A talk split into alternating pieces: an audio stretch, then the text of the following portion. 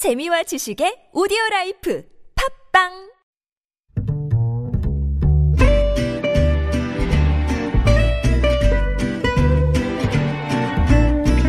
Good evening, everyone. Welcome to the evening show.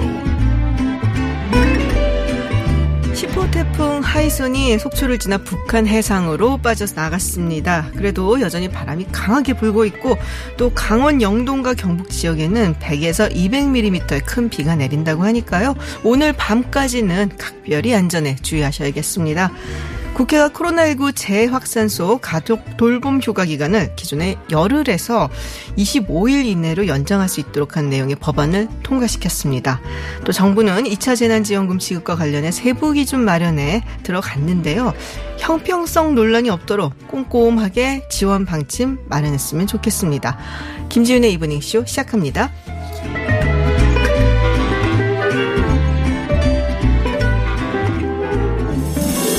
Welcome to Unfiltered. North Korea's latest CNN was given 미국 오하이오 일본의 주에서 백색 국가 명단 should be on the air 국내외 소식을 한 번에 들려듣는 뉴스 서울 타임즈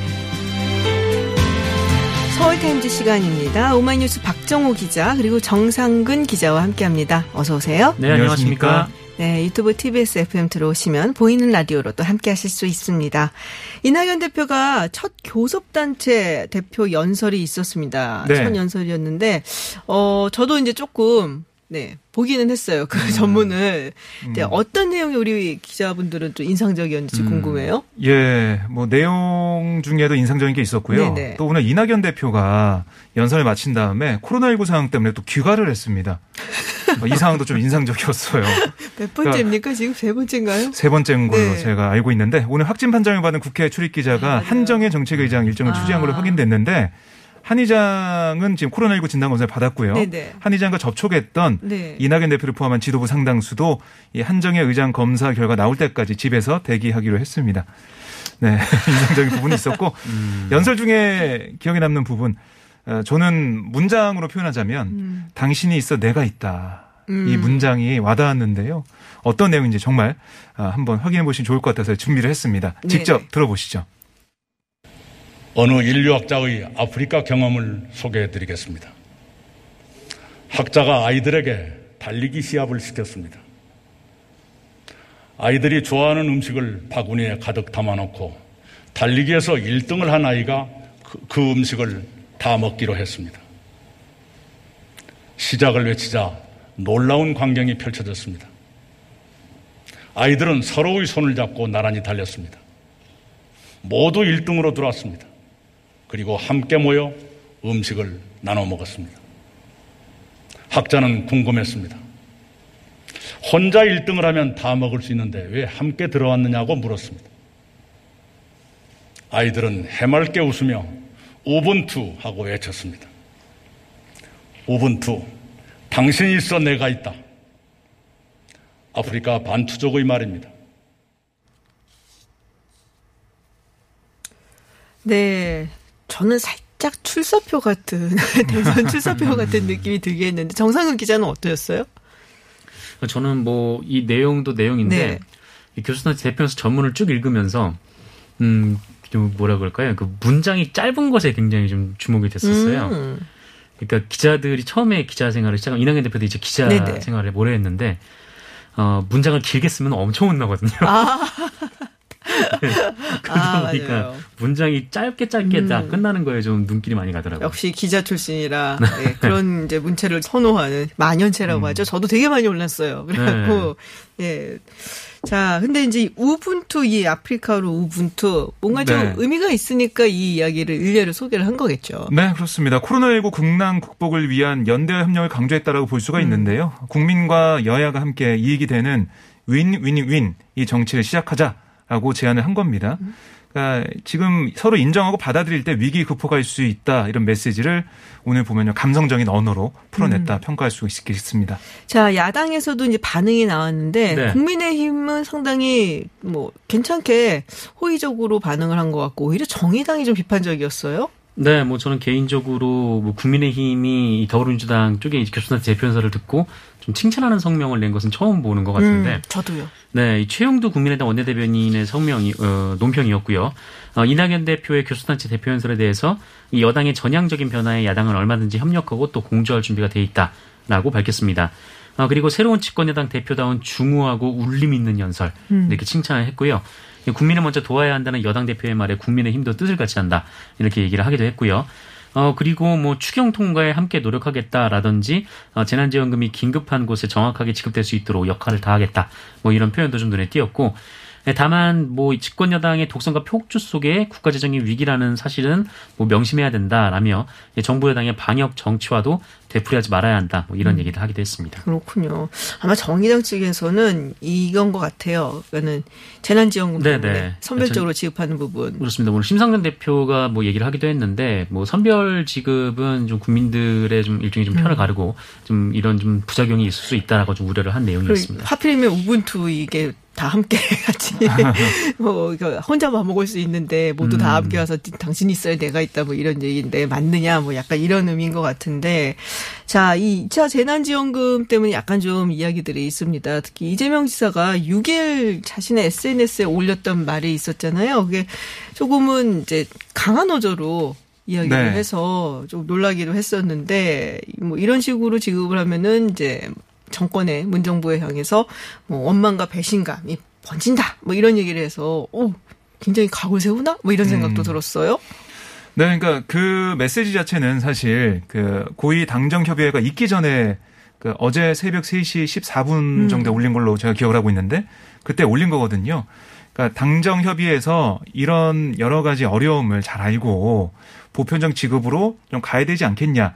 이걸 좀 강하게 어필하는 과정에서 나온 게 아닌가 하는 생각이 들고 그러니까 거의 고위 당정 협의회 이후에는 그러니까 정세균 총리가 선별적 지원으로 가야 된다라고 얘기한 이후에는 다시 뭐 하나의 팀으로서 그 정부의 그 지자체장으로서 그리고 민주당의 당원으로서 이건 다 받아들이고 열심히 노력하겠다 이렇게 얘기를 했는데 뭐 언론에서 좀 많이 그 문장을 좀 부각시켜서 어, 얘기하지 않았나 이 생각이 좀 들고요. 민주당 내 반응은 어떤가요? 민주당은 그러니까 이게 당정의 맞춤형 지급 결정 전에는 보편적 지급과 선별적 지급을 지지하는 의원들이 좀 나눠진 모습이었어요.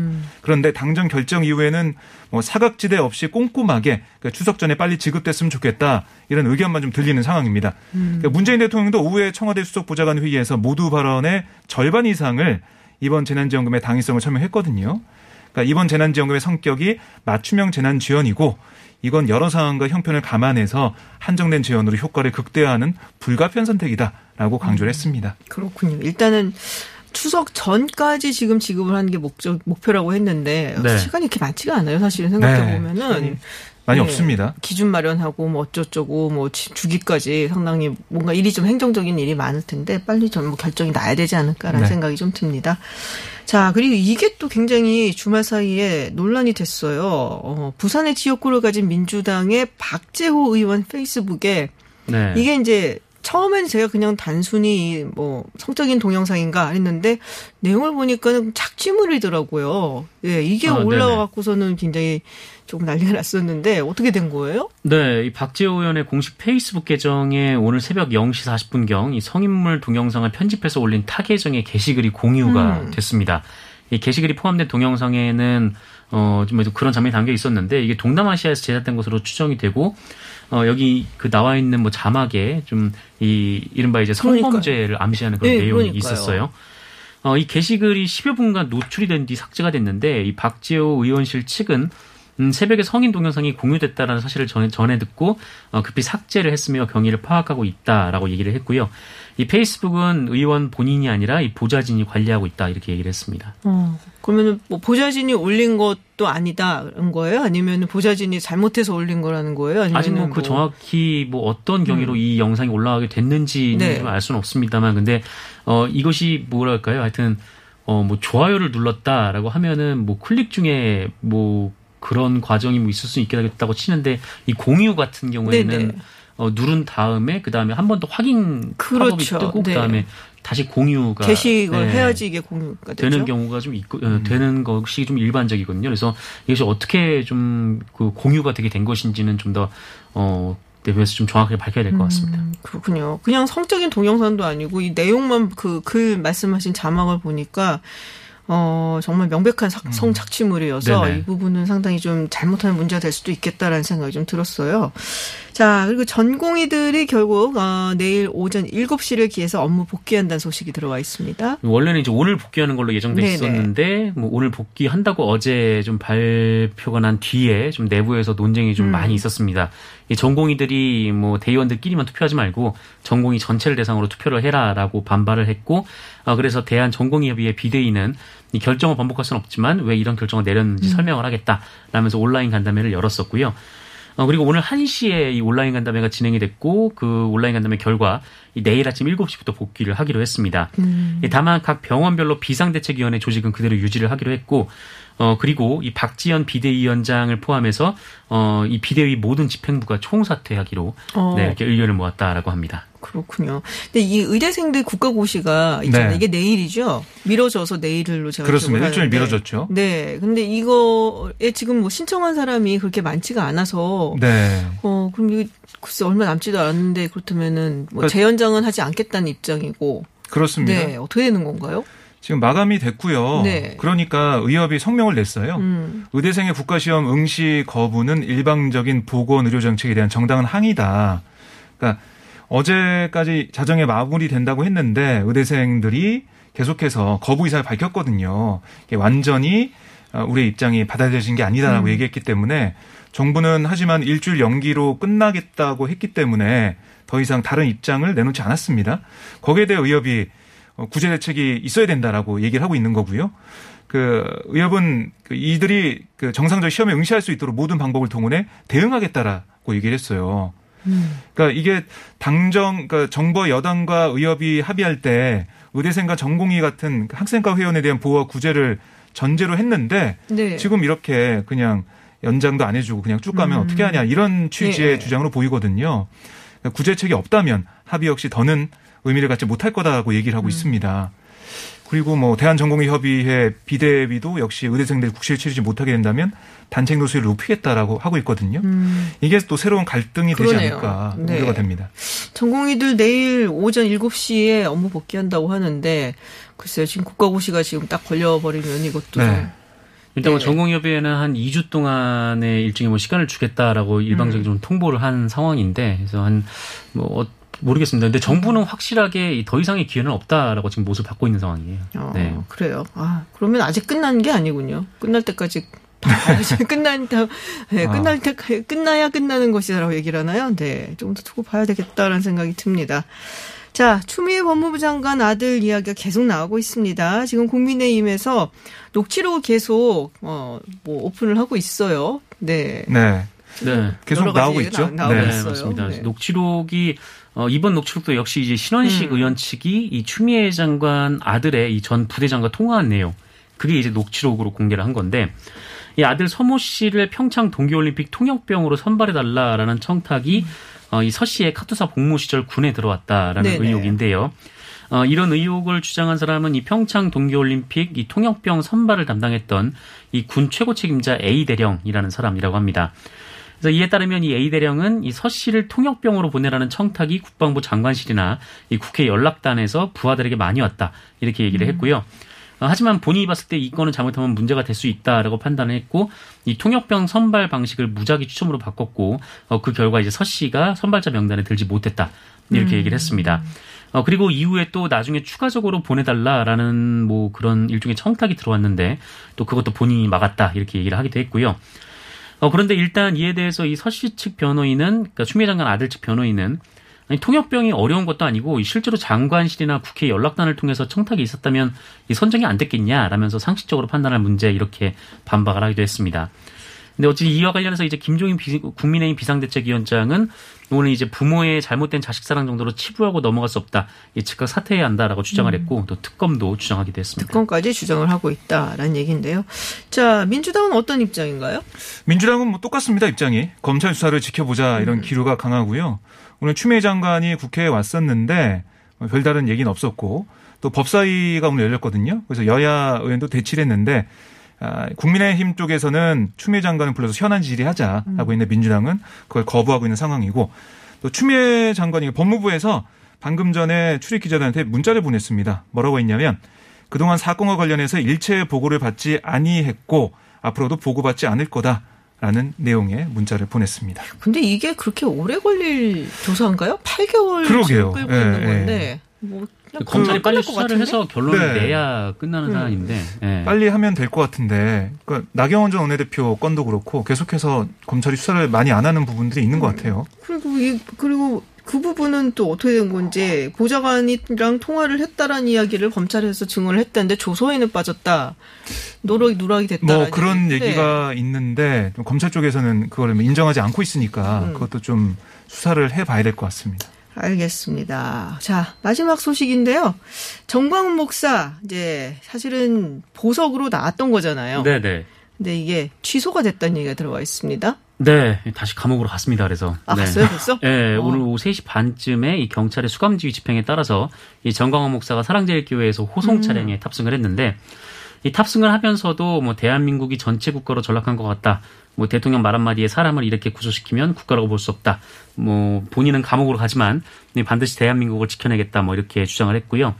어, 그리고 서울 구치소로 향했고 또 수감이 됐습니다. 그래서 지난 4월 20일 보석으로 풀려난 이후에 104일 만에 수감이 됐습니다. 근데 원래 집회를 안 하는 게 또 사실은 음, 집회는 안 하는 게. 조건에 들어가 있었어요. 네. 네. 그러니까 뭐 사실 어떻게 보면 수순이다라고 볼 수가 있긴 한데 이렇게 되면은 보수 성향 단체들이 얘기했던 10월 3일 집회 이거는 음. 어떻게 되는 건가요?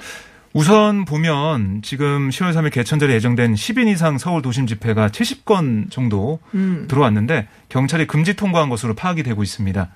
그러니까 이게 보수 성향 단체뿐만이 아니고 이른바 뭐 노동계 에서도 그다음에 진보 성향 단체에서도 신고한 게 있어요. 음. 그러니까 다 금지하겠다라는 게 경찰 서울시의 입장이고요. 다 지금 얘기를 하고 있고 특히 뭐 지금까지는 별 다른 움직임이 없다고 합니다. 경찰 쪽에서 볼 때는. 그러니까 그 지난번에 참여했던 단체들이 뭐 버스를 대절하거나 이런 움직임도 지금 안 보이고 있고 그래서 그냥 집회 신고만 하고 그 모이는 건 없지 않을까라는 게 경찰의 입장인데 알 수가 없으니까요. 또 이번에 포스터를 보니까 광화문광장 배경으로 again 어 10월 3일 뭐 2시 자유우파 집결 연단 없는 여행용 캐리어 앰프 팀별로 연사 준비 핸드폰 off 뭐 이런 문구가 아, 적힌 핸드폰 off. 네, 오. 홍보물이 오. 적혀 있는 아. 포스터가 돌아가지고 근데 이 뭐 우파 단체 그러니까 이른바 보수형 단체에서는 우리가 만든 게 아니다라고 다 부인을 하더라고요. 아, 그래요? 그래서 경찰도 이 집회 분위기를 부추기려는 소수 행동일 가능성이 아. 높다 이렇게 좀 보고 있는데요. 아직 10월 3일까지 시간이 많이 남아가지고요. 경찰과 서울시는 긴장하면서 주시하고 있습니다. 알겠습니다. 네, 서울타임즈 여기까지 듣겠습니다. 지금까지 정상근 기자 그리고 오마이뉴스 박정호 기자였습니다. 고맙습니다. 고맙습니다. 고맙습니다.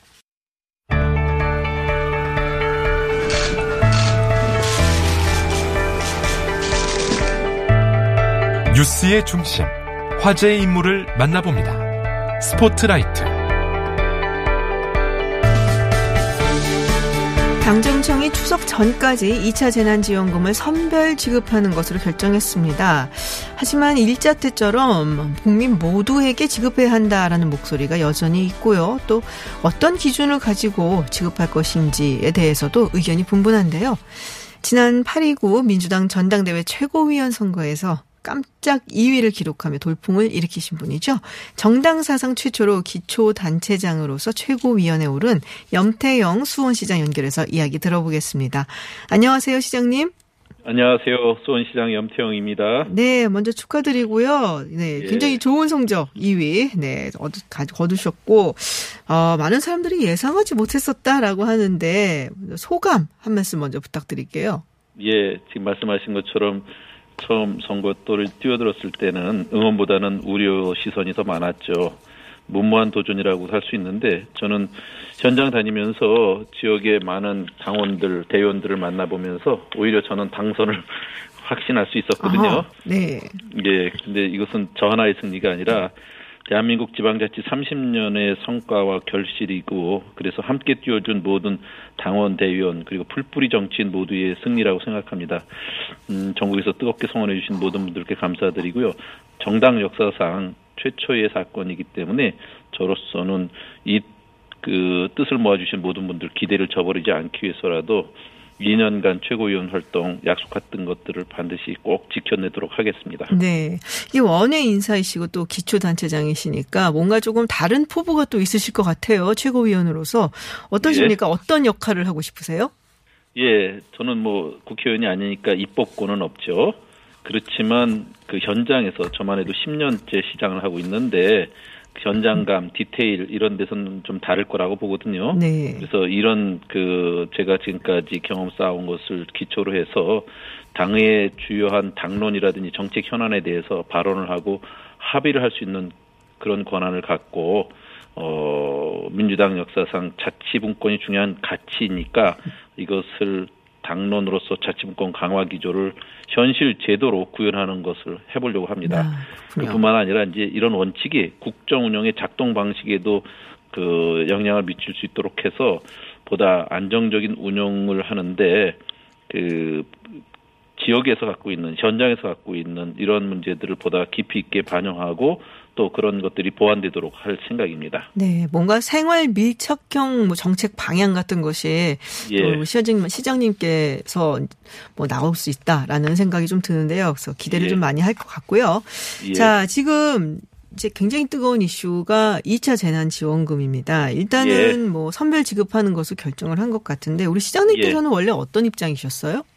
음, 저는 1차 재난 지원금 때도 전국에 제가 시장 구청장들의 대표회장인데 네. 그때도 전국의 기초자치단체장 전체 의견을 모아서 정책 건의를 했었습니다. 음, 음, 그때 맨 처음 했던 것은 어, 그 중위소득 으로 기준하면 국민들의 전체 국민들의 한 70% 수준에 해당되는 분들에게 그 중앙 정부와 지방 정부들이 일정 비율을 내서 어, 재난 지원금을 드리자 하는 것으로 처음에 의견을 모았었고요. 네네. 그것을 제안을 했더니 정부가 그것을 참고로 했는지 그런 취지로 어, 발표를 처음에 했었고요. 음. 그러다가 선거 국면에 들어서 선거 업무와 또 각 지방 정부들이 했던 재난지원금들을 막 지급하게 되니까 일이 너무 많아졌어요. 그러는 가운데 선별하기가 너무 어려워졌고 또 선거 때 그 많은 이슈들이 생기고 그러니까 그때 그 우리도 입장을 다시 조사를 해서 어 기본소득 개념으로 어 전 국민에게 지급하는 것으로서 다시 그 정책 건의를 했고 그것이 네. 또 다시 받아들여졌습니다. 이번에 2차 재난지원금과 관련돼서도 저희가 조사를 했습니다. 그래서 오늘 또 그 내용을 발표했는데 어, 전국의 지자체장들이 본 것은 취약 계층 우선 지원이 65% 그리고 전 국민 지원이 35% 이런 정도로 나왔습니다. 네. 그래서 저희는 그런 기준으로 그 조사의 내용을 갖고 정부에 건의를 하는 것이었고 저는 이번에도 그래서 피해 맞춤형 재난 지원 방식으로 신속하게 집중 지원을 해야 된다 이런 생각을 음. 갖고 있습니다. 그렇군요. 여, 여론 조사를 조금 해봤더니 예. 취약계층에게 선별적으로 지급하자라는 의견이 좀 더 많았다라는 말씀이신데요. 예. 엊그저께 네. 최고위원회 모두 발언을 통해서도 제가 가장 아픈 곳이 가장 중요한 곳이다라고 밝힌 바 있는데 음. 네네.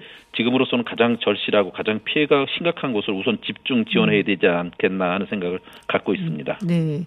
그러면은 가장 아프고 피해가 심한 그 부분들, 어, 이런 집단들, 이걸 예. 어떻게 기준으로 만들어낼지 이게 사실은 굉장히 관건인 거잖아요. 예, 예. 그 오늘 아마 대통령께서도 조금 전에 그 아마 어 수석 보좌관 회의에서 어 2차 재난 지원의 금액과 지원 대상 지급 방식에 대해서 또 말씀을 하셨더라고요. 네. 근데 저로서는 이제 그 2차 재난 지원금을 맞춤형 집중 지원이라는 측면에서 가장 피해가 큰 업종, 계층에 대해서 최대한 두텁게 지원하겠다는 뜻을 저는 동의를 하고요. 네. 어, 우리가 이번에 조사한 것으로 보면 지금 이제 영세 소상공인들에게 우선 지원해야 된다. 그 매출 10억 이하 네네. 이분들이 67% 정도 나왔고요. 고위험 업종으로서 우리가 영업을 자- 강제로 중단시킨 시- 시설들이 있습니다. 그런 네네. 업종들 그게 65% 정도 나왔고 또 저소득층 이를테면 기준 중위소득 70% 이하에 대해서 그 지원해야 된다가 40% 정도 나왔습니다. 네네. 이런 것들이 아마 그 기준이 되지 않겠나는 생각을 하고 있는데 지금 이제 사회적 거리두기로 영업이 중단된 노래 연습장, PC방 이렇게 12개 집합 금지 고위험 시설에 대해서는 아마 200만 원 네네. 그리고 오후 9시 이후 영업 제한 업소는 100만 원 선에서 아마 검토하는 게 아닌가 하는 생각을 하고 있습니다. 그렇군요. 근데 업종 그리고 계층에 따라서 기준을 마련했다라는 말씀이신데요. 예. 조금 아쉬운 부분은 그런 거거든요. 사실 몇 개월 전에도 말씀하셨다시피 이게 선별이냐 아니면 전부냐라고 거 갖고서는 여러 가지 논란, 논쟁이 있었고, 예. 어, 그 사이에 좀 기준을 마련해 놨으면 얼마나 좋았을까라는 생각을 좀 하긴 합니다. 그래서 예. 이번에 끝난 다음에 사실 뭐 코로나가 사라지면 정말 좋겠지만, 이렇게 어떻게 될지 모르는 상황이잖아요. 다른 기준을 예. 또 마련해야 되지 않을까라는 생각도 드는데요. 사실은 지금 대통령께서 말씀하셨지만 우리는 아직도 코로나 위기 상황을 건너는 중이고 그 끝이 언제일지 알 수가 없습니다. 그렇죠. 그러니까 그 지금으로서는 재정 형편까지를 넓고 길게 보고서 네네. 그리고서 그 대상 군을 결정을 해야 될 것 같거든요. 저는 앞으로도 그 모두에게 또 지급해야 될 때가 있을 거라고 봅니다. 지금은 모두에게 지급해도 그것을 소비할 수 있는 그런 그 지금 사회적 거리두기 단계가 아니거든요. 그래서 이럴 때는 우선적으로 취약계층 우선 지원하고 그리고 그 경기 진작을 위해서 또 어려운 전체에 대해서는 전 국민 지원을 또 언젠가는 할 수 있다 이렇게 봅니다. 사각지대가 나올 수도 있지 않겠습니까? 뭐 예를 들면은 올해 창업을 해서 작년 대비 뭐 예. 매출이 감소했다는 걸 증명하지 못하는 경우라든지 아니면 아예 폐업하신 분들도 계실 테고요. 예, 네. 그런 것들도 다 이 안에 포함될 수 있도록 아마 그 디테일하게 정책을 세우지 않겠나 싶고요. 만약에 그런 것들이 부족하게 되면 또 지방 정부들이 그 사각지대를 메우도록 나가 나설 수 있다 하는 생각을 합니다. 음, 그럼 특수고용 형태 노동자들도 굉장히 어려운데요. 물론 그렇죠. 예, 일분들 프리랜서 분들 뭐 가정 뭐 학습지 방문 교사들이라든지 이런 분들 이런 분들도 들어가게 되나요? 예, 저도 그런데도 그런 분들도 넣어야 된다는 생각을 합니다. 우선 지원 대상에. 어. 그 이를테면 예술인, 특수고용직, 프리랜서, 네네. 실업급여, 미수령 실직자 음. 이런 분들이 다 포함됐으면 좋겠고요. 아마 그런 식으로 저는 설- 정책 설계를 하지 않겠나 하는 생각을 듭니다. 음, 실업 급여를 받은 분들은 그럼 어떻게 되나요? 실업 급여를 받은 분들은 일단 여기 대상에서 조금 더 아하. 검토를 해야 될 것 같습니다. 미수령자가 우선적으로 그 검토 대상이 되지 않겠나 하는 생각을 하고요. 그렇군요. 아, 근데 이게 지금 뭐 기준을 정해서 그리고 신청을 받을 거 아니에요? 이런 네. 사람들, 이런 분들 이제 신청하세요 하고 그 다음에 뭐 신청을 했으면은 다 줄 수는 없는 거잖아요. 이걸 또 이제 또 어떻게 보면은 이제 스크리닝 작업을 해야 될 거고요. 정말로 받으실 만한 분들인지 아닌지도 봐야 될 거고. 그리고 나서 이제 결국에는 또 이제 돈이 나가게 될 텐데 이게 추석 전까지 가능할까요?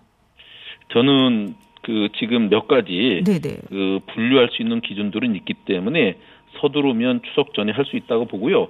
우리가 설문조사를 이번에 했을 때도 추석 전 지급에 대해서도 73% 정도가 추석 전이 낫다고 이렇게 판단을 하더라고요. 네네. 추석 이후 1개월 이내 지급이 18%로 나왔습니다.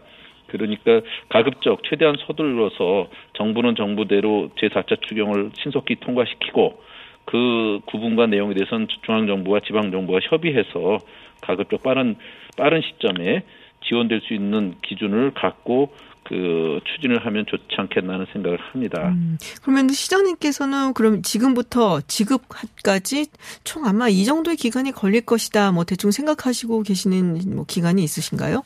어 아마 정부 방침만 결정되면 네. 그 지금 이런 기준에 따라서 분류하는 것은 뭐 완벽하게 다 커버할 수 있, 다 그런 부분을 어, 감안해서 섬세하게 다 충당할 수 있- 충족할 수 있다 할 수는 없겠지만 대체적으로 어느 정도까지는 가능하다고 봅니다. 그것은 아마 그 열흘 정도 네. 시간 정도면 되지 않겠나 하는 생각인데 아마 지역과 또 형편에 따라 좀 다르긴 하겠지만 못할 일은 아니다 이런 생각을 합니다. 음, 그렇군요. 뭐 여러 가지 형편에 따라 달라지겠지만은 할 수는 있을 것이다라는 말씀이시군요. 네, 알겠습니다. 네, 시장님 다시 한번 어, 최고위원 당선되신 거 축하드리고요. 네, 오늘 예. 말씀 여기까지 듣도록 하겠습니다. 고맙습니다. 예, 예, 감사합니다. 네, 지금까지 염태영 수원시장과 이야기 나눴습니다. 국제 정치 전문가 김지윤 박사가 진행하는 김지윤의 이브닝 쇼. 월요일부터 금요일까지 여러분과 만납니다. 유튜브에서 TBS FM으로 들어오시면 보이는 라디오로 함께 하실 수 있습니다. 방송에 의견 보내실 분들은 TBS 앱 또는 50원의 유료 문자 샵 #0951로 보내주세요. 김지윤의 이브닝 쇼.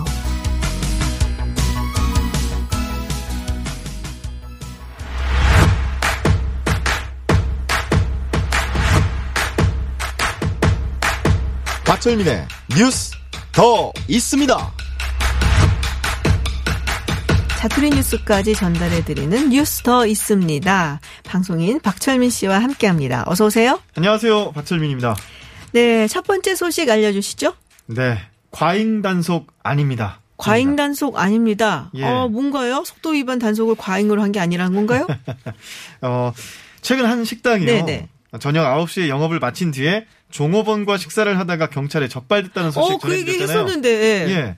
이 식당이 2주간 집합금지 명령을 네네. 받았는데 이에 과잉 단속 논란이 불거지자 서울시가 직접 해명에 나선 어, 겁니다. 과잉이 아니었어요, 그러면은? 음, 이제 한번 얘기를 들어보시죠. 네네.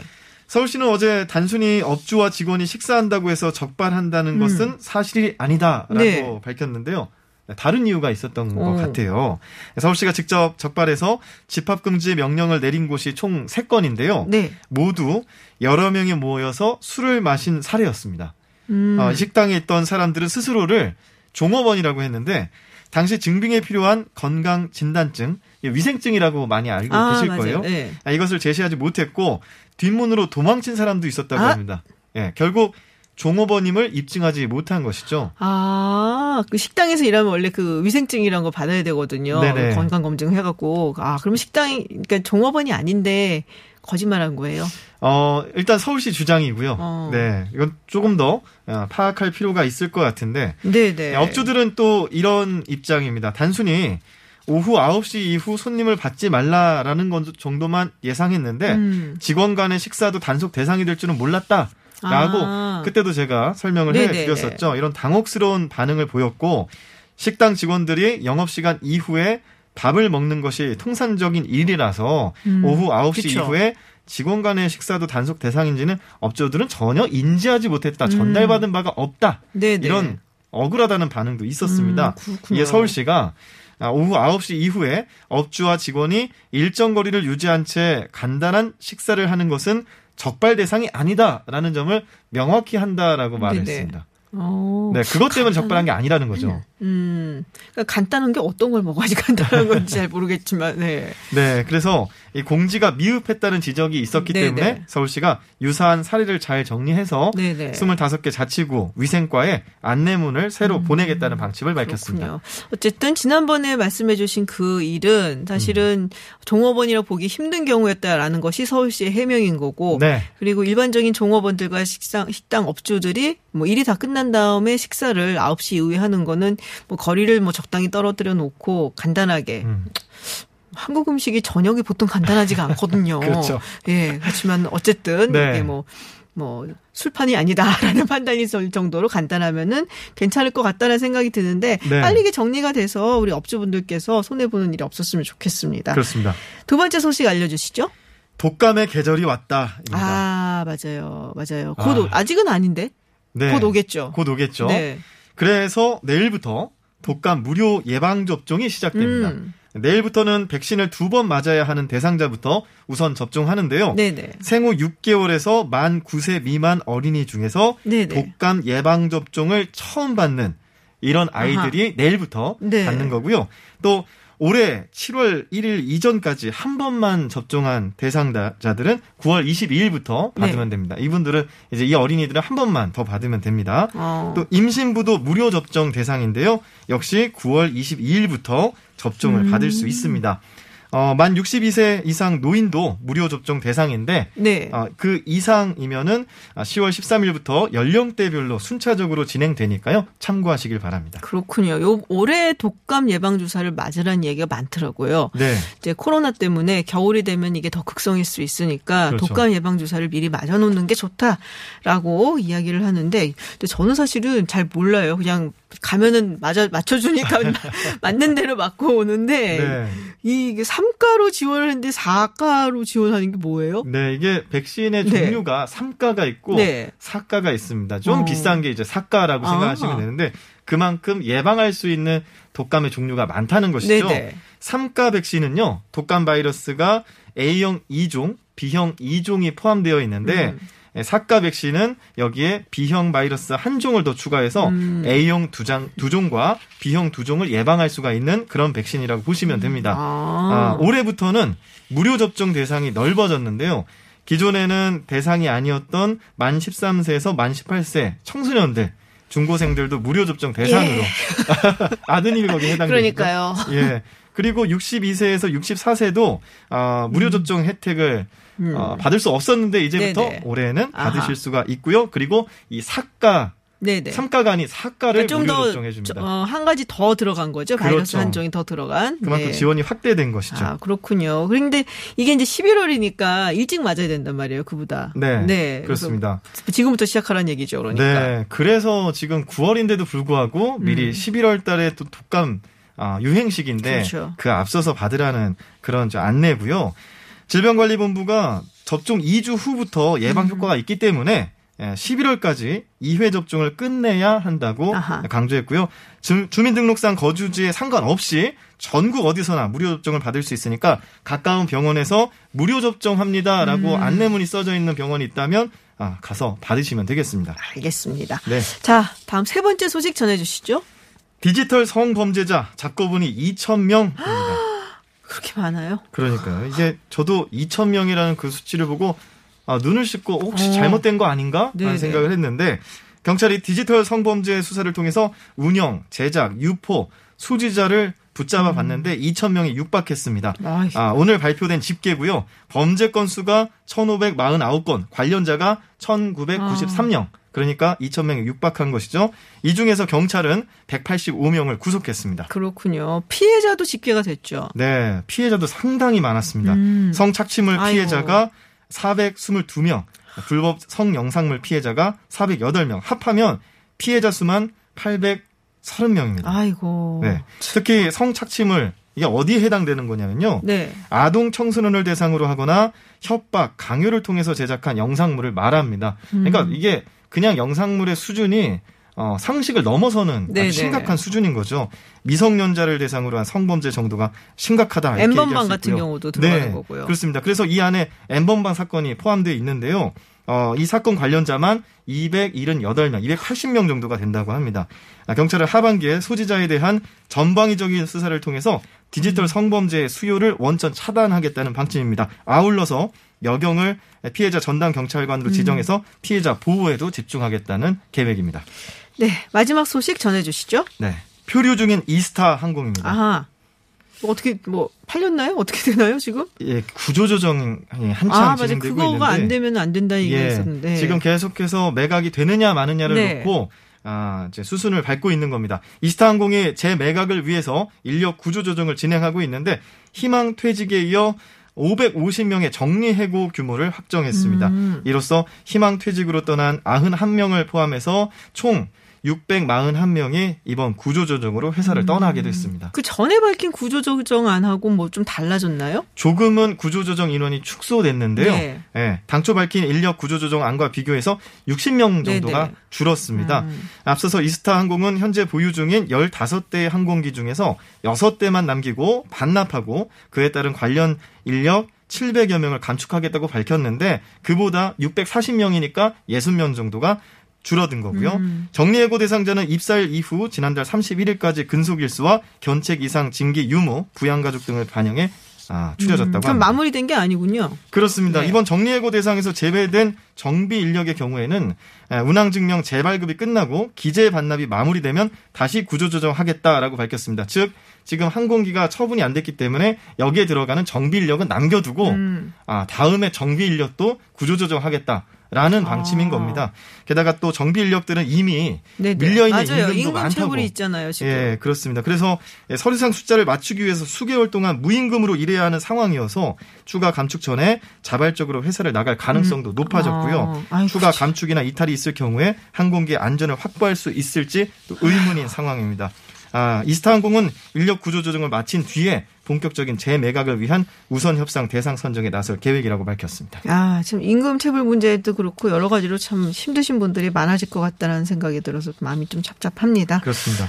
네, 지금까지 뉴스 더 있습니다. 박철민 씨와 함께 했습니다. 고맙습니다. 고맙습니다. 네, 잠시 후 3부에서는 20대와 자영업자가 이탈한 최근 국정 지지율 그리고 국민의힘으로 당명을 바꾼 제1야당이 서울에서 지지율 역전을 했다는데요. 여론조사들에서 짚어보도록 하겠습니다. 그리고 최근 태풍 바비부터 하이성까지 세 개 태풍이 연달아 발생을 했죠. 태풍 발생 중이 점점 짧아지고 있는데 어떤 이유가 있는 것인지 조천호 경희 사이버대 특임 교수와 4부에서 이야기 나눠보겠습니다. 저는 7시에 김지윤의 픽으로 돌아오겠습니다.